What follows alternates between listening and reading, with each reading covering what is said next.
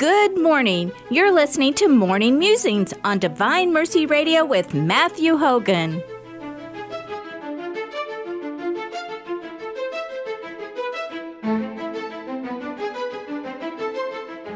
And now, here's Matthew.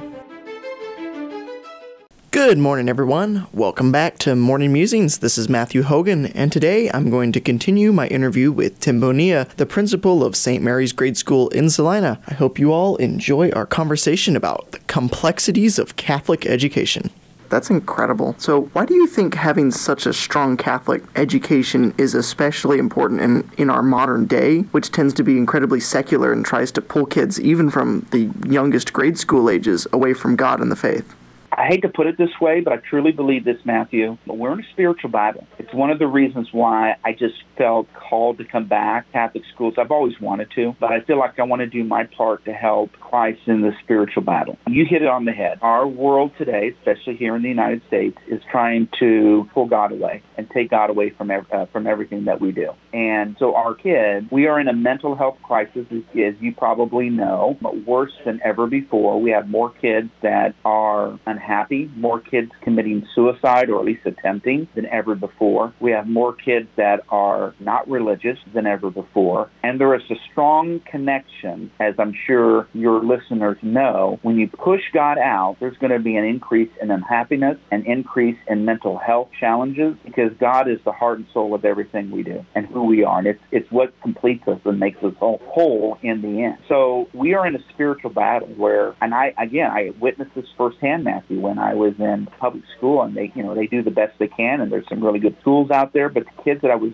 dealing with, where they're lonely, they didn't have good role models. They're seeking something that society is not giving them. They were looking for something, and I just felt like I needed to do more than just be able to try to work through a secular perspective. But they were they were seeking for answers, and I just felt like I couldn't do that in the public school. And I'm definitely able to do it in a Catholic school. There are no excuses in a Catholic school. If we can't teach Christ, if we can't teach teach them to have a relationship with Christ, if we can't teach them about our faith in a Catholic school, then we're not doing our job. And, you know, we're not perfect. We, you know, we deal with families that are coming to us that are different than ever before. We have more broken families that are coming to us more than ever before. We have kids that are struggling social emotionally more than ever before. And so we kind of have to up our game in making sure that we're witnesses each and every day. Number one, probably even more so, to make sure that we as teachers have a strong prayer life, that we have a strong connection and, with Christ and a, and a strong witness with Christ. If we are disconnected and we are not being good role models, it's going to be hard for us to mentor that and teach our kids that. So, no, I, our society needs Catholic education more than ever before. I just cannot overemphasize that, and I see I see it now more than I ever have, and uh, that's why I say it's a spiritual battle because people are trying to take funds away and God out of out of schools and out of everything in society, and so we just have to make sure that we do the best that we can to not let that happen, and trust in God and trust in the Holy Spirit and His divine providence. Yeah, there's a lot of things that really go into making all of that work together. So maybe on a slightly happier note is you noted that this is a battle we have to fight. So what are some like are there any stories you might particularly like to share from your time of like particular blessings or happy or maybe even slightly humorous moments that you've seen over the years you've worked in education?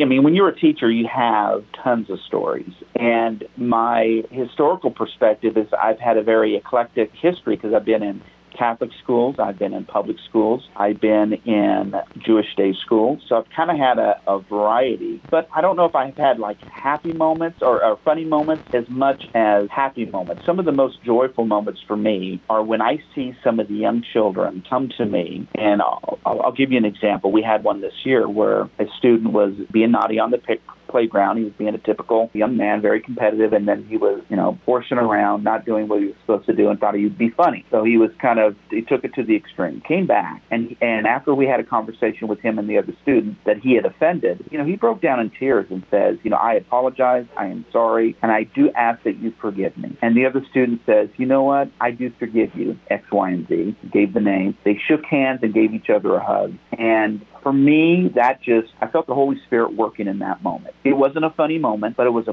beautiful moment because I feel like Christ was a part of that. And there was more to that conversation that I won't share on air. But it's things like that that happen in the Catholic school for me that, that I love. I had a student that was not Catholic. In fact, we have 20% of our students are not Catholic, by the way, that come here. So we have very much a, a, an evangelization portion of what we do. And I was talking to the parents one day, and I asked them, I said, you know what, how is the year going? I noticed your daughter's obviously not Catholic. How things going? And they said, you know what, Tym, we actually now start are starting to go to Catholic church because that's the church she wants to go to because she goes to mass every Wednesday and Friday. And all of her kids, whether they're Catholic or not, participate in church. But when they go up to communion, obviously they will cross their hands. Even when we have reconciliation, the kids that are not Catholic go inside and tell the priest, hey, I'm not Catholic. And the priest mm-hmm. works with them through a little bit of a prayer service. And that moment where the parents say, we go to, even though they're not Catholic, that's where we go to church because that's her church. I know with that family, in the end, there's going to be some conversion taking place. Just this year, I had a sixth grader whose mother said, again, not cap him. Who do I? If I if I want to be, if we want to become Catholic as a family, what do we need to do? So I sent them to the priest to get them started because this young lady, they weren't religious at all. They weren't, you know, at, at all. And so they sent their child here for a private education. Again, there's a difference, but it was through the faith and through our religious education that she said, "Mom, I I want to do that." So she felt the call of Christ, and that, and, and in turn, that put that family in on a conversion conversionary track. So again, for me, it's not always about funny moments, but for me, it's those beautiful spiritual moments that I get a chance to mm-hmm. see that not a lot of people do get a chance to see when it comes to the benefits of a Catholic school and a Catholic education. And it just lets me know that the Holy Spirit is working and that we're moving in the right direction. Yeah, that's a really powerful witness to what Catholic ed- education can do in the world today. So, then one other question I had would be what would you say to someone who's discerning getting involved in Catholic education? How, how would you encourage them? The first thing is the discernment is a very good word. Right. When you go into Catholic education, you're you're not going to be going into it to become a millionaire. You're not going to get rich at going doing this. It's a calling. I really truly believe that. It's a vocation. You are called. It's a vocation because there are sacrifices. There are going to be some material sacrifices that you make because you realize your job isn't to make tons of money. Your job is to help kids get to heaven. And I tell our teachers all the time, you know, when things get tough or, you know, things aren't going quite the way we want to, because, you know, when you're dealing with human beings, you're going to have your ups and downs. Just remember the, all the sacrifices that you make, your angel wings are getting bigger each and every time you make those sacrifices. So it is going to be a sacrifice. It's almost like becoming a sister or a priest or any kind of vocation where you're being called. Is this the, the, the, the right calling for you? Because education is different than it's ever been before. And so, number one, not only is it different because kids are different, the challenges are different. The secular world is, is